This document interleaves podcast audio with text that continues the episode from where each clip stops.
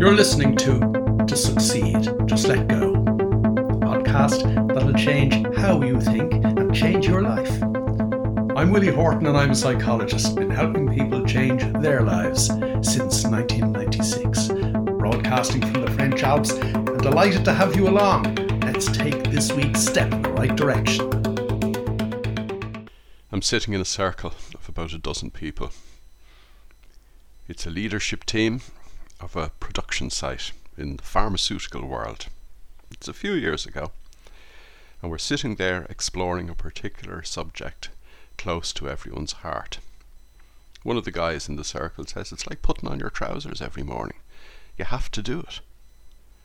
We were talking about meditation and the importance of meditation to the state of mind in which we go through each day, every day and the way, ultimately, in which we live our lives.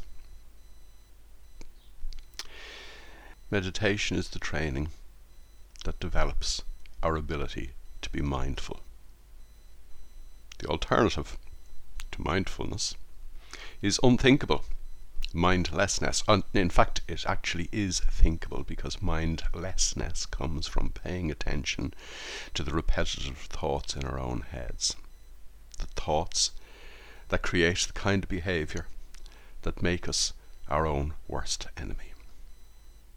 Meditation disengages the automatic pilot that uses those thoughts. So, meditation should never be routine because once it becomes routine, it becomes automatic and we slip back into automatic mode. But if meditation isn't part of your morning routine, it won't get done. It needs to be as integrated a part of what you do every morning as putting your trousers on, brushing your teeth, showering, dressing. You wouldn't leave the house naked in the morning. And if you wouldn't leave the house physically unprepared for the day ahead, why in God's name would you leave the house mentally unprepared for the day ahead? One of the girls in that circle said, if you remember at about half nine in the morning that you forgot to meditate, you wouldn't say to yourself, Oh, I'll start again tomorrow. That'd, that'd be like saying to yourself, Oh God, I forgot to brush my teeth this morning. I'll do it tomorrow. No, meditation is as important a part of our morning routine as everything else we do to get ready for the day ahead. In fact, it is the most important part of our routine. If we don't set ourselves off each morning in the right state of mind, putting our best foot forward, we're going to put our foot in our mouth or step on a landmine because we won't be present enough to know that we're treading on dangerous ground. But morning meditation is only the start of the day.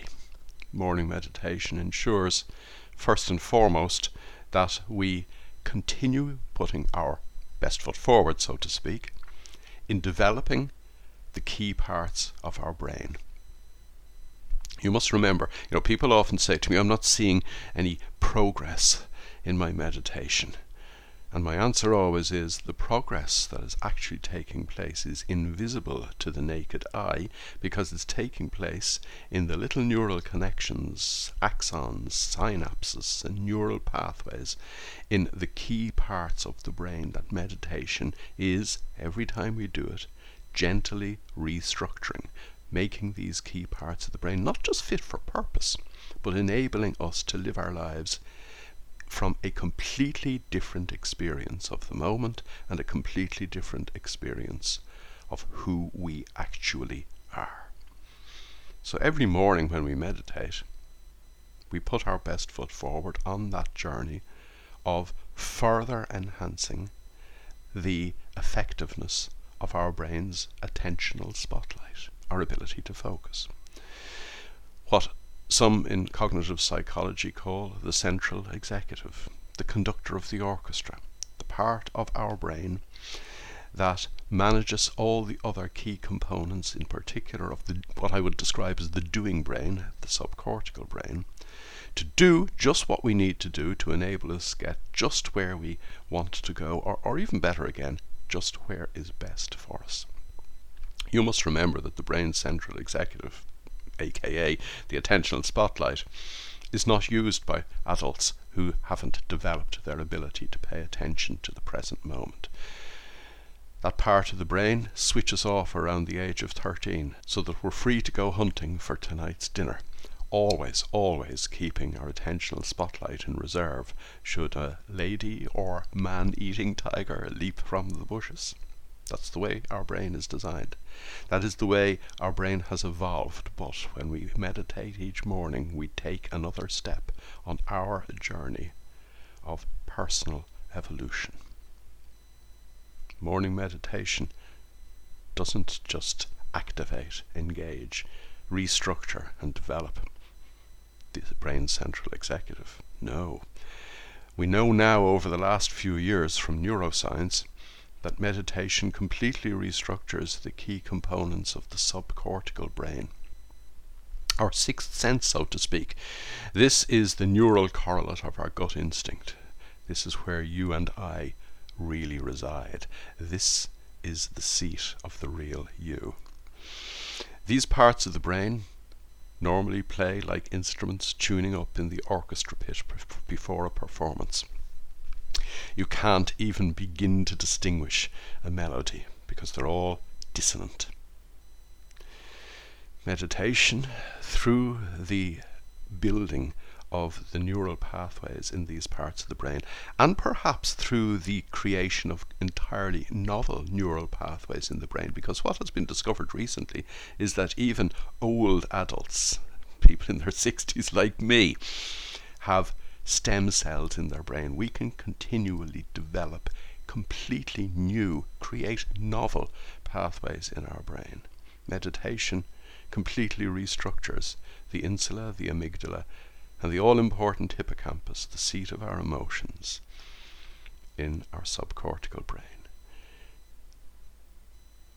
And under the guidance and conduction of the conductor of the orchestra, these parts of the brain begin to play melodious music in harmony with each other to the point that that music rises to a crescendo that drowns out the thoughts that make us our own worst enemy the thoughts that hold us back, the repetitive everyday thoughts that have us stuck in a rut. So not only when we meditate in the morning are we ensuring that we're going to put our best foot forward for the day ahead, we are actually putting our best foot forward on a journey that will last a lifetime in the development of your own inner power and potential. You are putting your best foot forward in letting the conceptual you, the bundle of thoughts that lead to the behaviors that make you, as I said a minute ago, your own worst enemy, letting that bundle of thoughts gently drift away, like mist burning off in a morning sun. Meditation lays serious, deep foundations in our brain physical ones. Morning meditation, every morning, lays the foundations for the day ahead. And only a fool wouldn't do it. If, as we said earlier on, the choice is between mindfulness or mindlessness, who wants to go through their day like a headless chicken? You'd want to be absolutely crazy. And that, of course, is what most people are. I call them normal, crazy people. That is what most people are. They're content that way because they don't know they're normal and crazy. But you know, sitting here, listening to this, listening to the other episodes in this series, you know that you can change what's going on in your own head. Grab control of the levers of power in your own head and move your life in the direction you'd love it to go. Because, first of all, knowing that we're all normal crazy provides us with an enormous advantage. Now we're aware. We're aware of our own behavior. We're aware of our own misbehavior. We become aware of our own thoughts and we become aware of our ability to stop giving our attention to those thoughts. This is the true benefit of meditation, a practice in mindfulness, as I said earlier on. And the practice, the exercise that we do in the morning, the training that we do, enables us play throughout the day. Or at least sets us off in the right direction to be able to play throughout the day. But what we need to do is ensure that we support ourselves throughout the day. So let me go back to that leadership team that I mentioned at the top of this podcast. A dozen people sitting in a room on an away day from the office or from the plant where they, they make their stuff, talking about how they meditate themselves as part of their morning routine. Now, as you would imagine in a group like that, there would be a range of enthusiasm, a, ra- a, a range of level of practice amongst the individuals involved. But what they were doing was encouraging each other. What they were doing was ensuring that everybody in the room knew they had the support of everybody else in the room. And as a consequence of that conversation, they decided that when they would meet at their production meeting at 10:30 every morning in the plant every workday, a 30-minute meeting would start with a 5-minute meditation together. There's power in numbers. And I don't mean that just from the perspective of, you know, the encouragement that I talked about a minute ago, or the psychological boost that doing something with someone else gives you. I'm talking about this right down at the base building blocks of who we are as human beings, all the way down to our super strings of energy. We all know for many, many years that if you put a load of grandfather clocks in a room, eventually all the pendula would be swinging to exactly the same rhythm because of the energy, because of the way in which all of the pendula ultimately synchronize with each other. That's a very old experiment that goes back donkey's years. But what we know now from quantum physics is that we are simply bundles of vibrating superstrings of energy. And my energy affects your energy. We all know this fundamentally. We know it in our gut. We know it when we're with somebody who has such low energy that he's stealing your energy from you. And you don't like it, and it doesn't feel right, and you feel sapped at the end of the encounter. We also know people who have high energy, full of beans, and make everybody around them that bit more enthusiastic, that bit more encouraged as a result of their energy being free to flow out of them. When we meditate together, each individual's pendulum ends up swinging in harmony. Each individual's superstrings of energy synchronize. And that's when you have a real team. Not a group of individuals anymore, but a real team who together have heightened their energy to the point where the energy of the team is far greater than the sum of its parts. That's why I was talking to a husband and wife last Saturday morning. I've managed to get myself inveigled into doing what can only be described as some marriage counselling. And I started the conversation, it was our first session, I started the conversation by asking them had they been meditating regularly. Both of them answered no, and I said to them, Well, there's your problem. Because all misbehavior comes from the thoughts that make us our own worst enemy, the thoughts that hold us back, the thoughts that block us from being there for the other person, whether it is a husband, wife, boyfriend, girlfriend, or teammate. Everything comes from our automatically paying attention to the thoughts in our own head that, and I'll repeat it again because it's a fact of life, that make us our own worst enemy. If you stop paying attention to those thoughts, first of all, you're present. If two people are present together, they are more powerful together than the sum of their parts. If two people are present with each other and for each other. They're going to have a completely different relationship than the one that they had when they were operating from the lunacy of their own thinking minds. When a team is meditating together, they are going to scale the heights of success. And I don't just mean business success, I mean success without the price that normal business people pay for their success. I'm talking about effortless success. Because they're all, I suppose, singing from the same hymn sheet, so to speak, but they're all singing in beautiful harmony. And they don't need to tell each other that they have their backs anymore or that they can lean on each other or they have each other's support. It's just part and parcel of being in the zone together. A team that is in flow is the only real team there is. So, what am I saying? One of the things that I would encourage you to consider is finding somebody with whom you can meditate. Or, if that isn't practical, finding someone who can encourage you in return for you encouraging them. Because the other thing this team of people did at that meeting that day was ensure that each of them buddied up with another member of the team. And they would have, and they still do have, buddy meetings once a week. So two people would get together and they'd talk about how they're getting on in the development of their mindfulness. They'd talk about their meditative practice. They would talk about what works for them and what doesn't work for them. They would encourage each other. Above all, they would hold each other's feet to the fire. They would keep each other on the straight and narrow.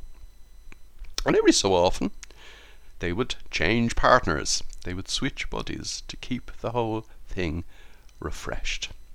Find yourself a meditation body.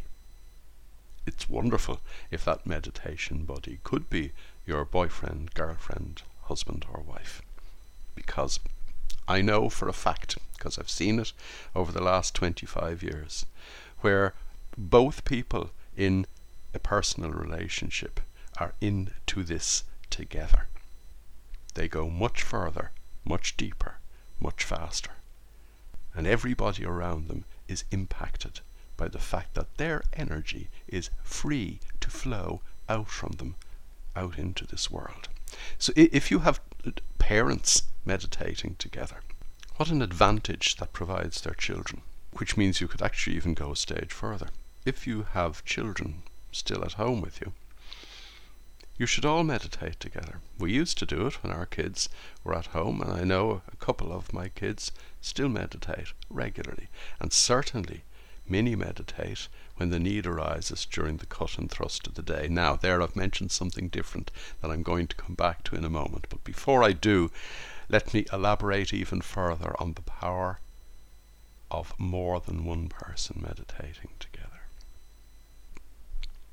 I remember many years ago stumbling across a piece of research, an actual experiment that was done in Washington, D.C. I think it was done in the 1980s, and it was a collaboration between the North American Transcendental Meditation Association, or whatever they're called, I'm not 100% sure, and the law enforcement authorities in the Washington, D.C. metropolitan area. They came up with this experiment, and the proposition was simple. The more people we can get to meditate in a convention center in Washington, the greater the drop there will be in violent crime. And violent crime was defined very precisely as homicide, GBH, and ABH. They were the measures they were using. The goal of the experiment was to get 4,000 people meditating together in a convention center. They never quite hit the 4,000 people over the period for which the experiment took place. But as the number of people in the convention center grew, the rate of violent crime in the metropolitan area of Washington, D.C. declined commensurately. The graph produced almost a perfect X, a direct relationship between meditation and the drop in violent crime. Why? Because you had people in a convention center who had brought their energy together to a level that it could flow out freely. I mentioned this to a client of mine in the States a couple of months ago, and he said, Sure, there are loads of experiments like that. There's an experiment in Kentucky using exactly the same idea that reduced the number of auto accidents over the period the experiment was taking place. Is this, as a friend of mine in Tucson says, is this woo woo? Is this kind of some kind of voodoo stuff? No, this is quantum physics in action. This is my energy affecting your energy, affecting all energy. So, therefore, even if only the 12 people in that leadership team, in that organization, are the only 12 people in the organization meditating, the cascade effect of that down the organization meant and still means that that organization in that piece of that multinational is the most high performing piece of the organization. And relatively speaking, it's effortless. A couple of minutes ago, I mentioned that one of my daughters would mini meditate when the need arises. This girl works in a high pressure job in one of France's leading financial institutions. It's an organization that really looks after its people. The people higher up in the organization get additional holidays every year commensurate with the level of stress they have in their job. So my daughter, I think, has 47 days annual leave a year. Now, the organization thinks it's a stressful job, but I would define it slightly differently. It's a high pressure job because, as we know from previous conversations, there's no such thing as stress. Stress is one of those choices that we make. In fact, stress is actually something that we choose if we don't choose to be mindful and we decide to remain mindless, as we said at the beginning of this episode. Mini meditation is what it says on the tin a couple of minutes, 90 seconds, 120 seconds, to press the reset button during the course of the day. Because, with the best will in the world, after you've laid the foundations for each morning through your morning meditation as part of your morning routine, something's bound to happen during the course of the day or in the modern lives we live, many things are bound to happen during the course of the day that could knock you off your perch, derail you. As, as one guy said to me a couple of years ago, he said, I did my morning meditation. I was cool, calm, and collected. And I drove out onto the M25 around um, in the London area, and someone pulled out of one of the side lanes in front of me, nearly took the side off my car. And I got so angry with somebody I had never met before, didn't know, and probably would never meet again. The madness of it all and I had done my morning meditation. These things happen, and what we need to do is ensure that we press the reset button as quickly as possible. I was talking to a client a few days ago who told me that she'd had an awful day. I said, Only a fool would have an awful day. She said, What do you mean? I said, Why would you have an awful day when you could have an awful hour? Why would you have an awful hour when you could have an awful 15 minutes? Why would you have an awful 15 minutes when you could press the reset button five seconds into feeling that awful. We all have this ability to build on the foundation that our morning meditation provides us with. To press the reset button during the course of the day, recenter ourselves, and come back into the present moment, free and clear, with our energy freely available to flow outward from us into everything we do and into all the people whose lives we touch. What is a mini meditation? Well, it's a couple of deep breaths. Or one of my clients, a member of that group of 12 that I mentioned earlier on, if he was in the middle of a meeting and the meeting was getting a bit hot and he was getting, getting a bit hot under the collar, he would rub the palm of his hand along the tabletop. I asked him what he was doing because he was explaining to the other group this worked for him, and he said, I'm getting in touch with reality. I, I have a client in, in the electrical generation business who describes that as earthing himself, getting rid of all the bad energy out of himself. The day provides us with all kinds of ways in which we can stop and press the reset button. You don't have to close your eyes. A couple of deep breaths in the company of other people, they won't notice that you're mini meditating, because the chances are they're one of the 96% of normal crazy people walking the face of the earth, so they're not even there. But there might be a little more there when your presence raises their boats. That is the power of being able to freely give your energy to other people. And if you are practicing this with somebody else, you now have a couple of people freely giving their energy out into the universe. What an impact that makes. It actually, as we said a few minutes ago, has an impact on violent crime. What an impact that would have on this world of ours at this crucial moment in time. But most importantly, right here, right now, today.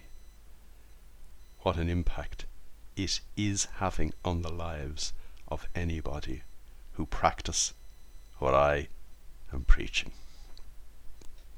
Probably shouldn't use that word. I'm not preaching at all. I'm just here to help you.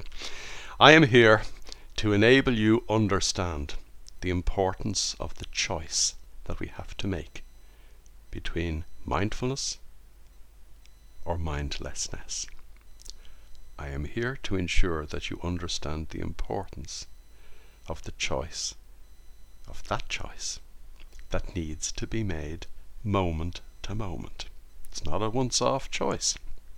We're being bruised and battered by the nonsense created by the normal crazy people around us. We need to keep ourselves on our toes. We need to keep pressing the reset button. We need to keep weaving moments of mindfulness into the course of what would otherwise be a mindless day.